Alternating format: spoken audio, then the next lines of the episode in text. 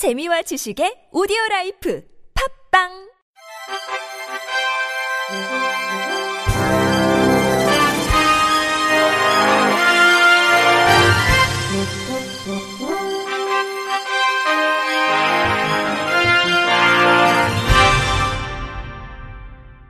청취자 여러분 안녕하십니까? 4월 5일 수요일 KBIC 뉴스입니다.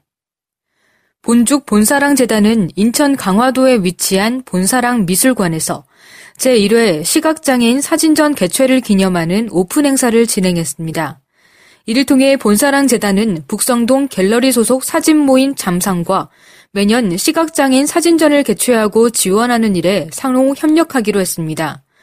이번 사진전 또 다른 시선은 오는 6월 3일까지 약 3개월간 운영할 예정이며 잠상 소속 17명 작가의 작품을 엄선해 전시했습니다. 전시회를 통해 발생하는 일체의 수익금은 시각장애인의 사진 교육을 위해 사용될 수 있도록 전달할 계획입니다. 이외에도 본사랑은 시각장애인의 사진 활동을 지속적으로 지원하기 위한 재정적, 교육적 방법을 모색해 나갈 예정입니다. 본사랑 최보기 이사장은 시각장애인의 사진 활동은 장애 정도에 따라 방법의 차이가 있어 사회적 배려와 지원이 필요하다며 향후 본죽은 시각장애인의 사진 활동에 적극적으로 도움을 줌으로써 나눔 가치를 실천해 나갈 것이라고 밝혔습니다. 한국장애인재단은 이달 17일까지 사람 중심 계획에 기반한 개인 예산제를 주제로 해외 연수에 참가할 장애인 단체 활동과 4명을 모집합니다. 한국장애인재단의 연수 교류 사업의 일환으로 진행되는 본 연수는 장애인 단체 실무자의 역량 강화와 장애인 복지 이슈와 정책, 트렌드를 국내에 알리고 논의의 장을 마련하고자 기획됐습니다. 이번 해외 연수는 수요자 중심의 효과적인 서비스 전달로 맞춤형 복지를 구현하고 있는 미국 미네소타를 방문해 사람 중심 계획과 개인 예산의 정책 도입 과정과 운영 현황 등을 확인할 예정입니다. 연수 주제와 관련된 직무나 경험이 있고 장애인 단체에서 3년 이상 근무한 활동가라면 신청할 수 있습니다. 해외 연수 희망자는 재단 홈페이지에서 참가 신청서를 내려받아 작성한 후 이메일로 접수하면 됩니다. 4.12 천안시의원 보궐선거에 출마한 일부 후보들이 장애인 참정권을 외면한다는 비판을 받고 있습니다. 4일 천안시 동남 서북구 선관위에 따르면 보궐선거 3개 선거구에 나온 12명 후보 가운데 4명 후보가 점자형 선거 공보를 제작하지 않았습니다. 선거 공보를 제작하지 않은 후보는 마 선거구의 더불어민주당 최장온 후보, 바른정당 방성민 후보, 바 선거구의 자유한국당 박영희 후보, 국민의당 강방식 후보 등입니다.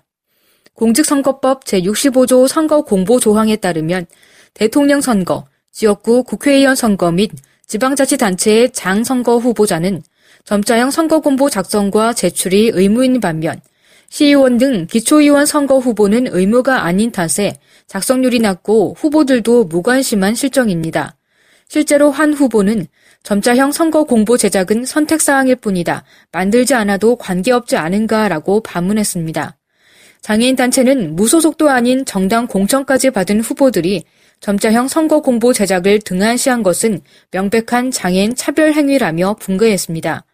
충남 시각장애인 연합회 박재흥 천안시 지회장은 후보들이 점자형 선거 공보를 제작하지 않은 것은 시각장애인 선거인을 유권자로도 여기지 않는 행태라며 하루빨리 공직선거법을 개정해 기초 및 광역의원 선거에도 점자형 선거 공보 작성과 제출을 의무화해야 한다고 주장했습니다. 마포구는 5일 오후 2시에 우리 마포복지관 1층에서 발달장애인 평생교육센터 개관식을 개최했습니다. 마포 발달장애인 평생교육센터는 올해 2월부터 리모델링 공사를 진행해 지난달 6일 입학생 25명과 함께 입학식을 열었습니다. 사회복지사와 특수교사 등 전문 자격증을 가지고 있는 12명의 직원을 채용했으며 학생들은 기본과정 2년, 심화과정 2년, 총 4년 동안 교육을 받게 됩니다. 기간은 1년 연장 신청이 가능해 최대 5년까지 교육을 받을 수 있습니다. 현재 일상생활, 언어치료, 미술심리치료, 음악활동, 요리 등 다양한 프로그램을 진행하고 있으며 스노 젤렌시를 만들어 중증 발달장애인들이 심리 안정을 취할 수 있도록 하고 있습니다. 박홍섭 구청장은 마포 발달장애인 평생교육센터 개관식이 우리 주위의 발달장애인들의 평생교육 체계를 마련하는 시발점이 되길 바란다며 앞으로도 차별 없이 모든 사람이 행복하게 살 수 있는 마포를 만들도록 최선을 다하겠다고 전했습니다. 장애인들의 오랜 수건 사업인 장애인 전용 국민체육센터가 포항에 건립됩니다.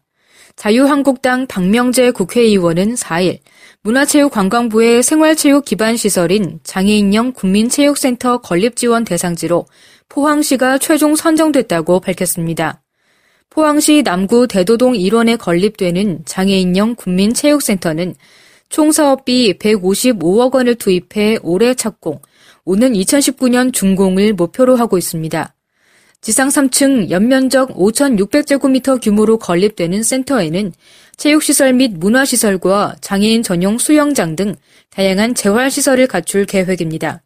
박명재 의원은 그동안 이강덕 포항시장과 관계 공무원들이 오랫동안 노력해온 끝에 장애인 전용 체육관을 유치할 수 있게 됐다며 장애인 생활체육의 저변 확대에 기여함은 물론 장애인 복지에 포항시가 어느 시군보다 앞서갈 수 있기를 기대한다고 전했습니다. 전라남도는 광주 전남권역 장애인 구강진료센터와 연계해 장애인 복지시설 등의 거주자를 대상으로 스케일링, 충치치료, 틀니 관리 등 치과 진료에 나섭니다. 전라남도는 7개 지역의 장애인 복지시설 등을 대상으로 4월부터 10월까지 월 1회 순회 진료를 실시합니다. 이외에도 광주 전남권역 장애인 구강진료센터를 방문해 진료를 받은 장애인에 대해 국민기초생활수급자는 50%, 중증장애인은 30%, 경증장애인은 10%의 본인 부담 진료비를 감면해 줍니다. 센터는 지난해에도 장애인 복지시설 등 5개소 106명에게 이동검진을 했으며 장애인 1620명에게 치과 진료를 실시하고 본인 부담 진료비의 일정 금액을 지원한 바 있습니다. 신현숙 전남도 보건복지국장은 장애인의 치과 진료와 구강질환 예방을 위해 지원을 확대하겠다며 보건소, 치과 병의원, 장애인 복지시설 등의 적극적인 협력과 성원을 당부했습니다. 자유한국당 민경욱 국회의원이 대규모 장애인 거주시설을 소규모로 전환하기 위해 재정 지원이 가능한 장애인 복지법 일부 개정 법률안을 제출했습니다.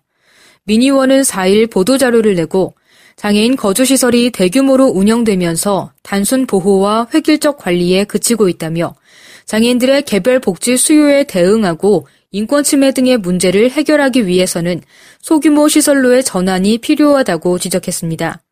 지난 2014년에서 2015년까지 보건복지부가 장애인 거주시설 857곳을 조사한 결과 10.6%에 이르는 91곳에서 120건에 달하는 인권 침해가 발생했습니다.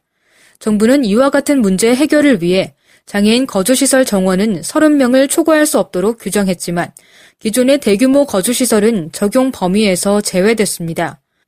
우리나라 장애인 중 시설에 거주하는 장애인은 3만 1,222명으로 이 중 30명 이하 소규모 시설 이용자는 1만 1,029명에 그치고 있습니다. 미니원은 장애인 인권에 대한 관심이 갈수록 높아지고 있지만 인권 침해는 매년 끊이지 않는다며 정부는 다양한 지원으로 거주시설의 소규모화를 진행해야 한다고 강조했습니다. 끝으로 날씨입니다. 내일은 전국에 흐리고 비가 오다가 낮에 서울 경기도와 충남부터 그치기 시작해 오후에 대부분 그치겠습니다. 내일 아침에는 서울 11도, 대구 14도 등 최저 기온이 8도에서 12도로 오늘보다 높아 포근하겠고, 낮 최고 기온은 서울 15도, 강릉 20도, 부산 17도 등 12도에서 22도 사이에 이르겠습니다. 전국에 내린 비로 대기 순환이 원활해져 미세먼지는 보통 단계를 보이겠습니다. 바다의 물결은 서해 먼바다에서 0.5m에서 2.5m, 남해 먼바다는 1.5m에서 4m, 동해 먼바다는 1.5m에서 4m로 일겠습니다. 이상으로 4월 5일 수요일 KBRC 뉴스를 마칩니다. 지금까지 제작의 안재영, 진행의 홍옥희였습니다.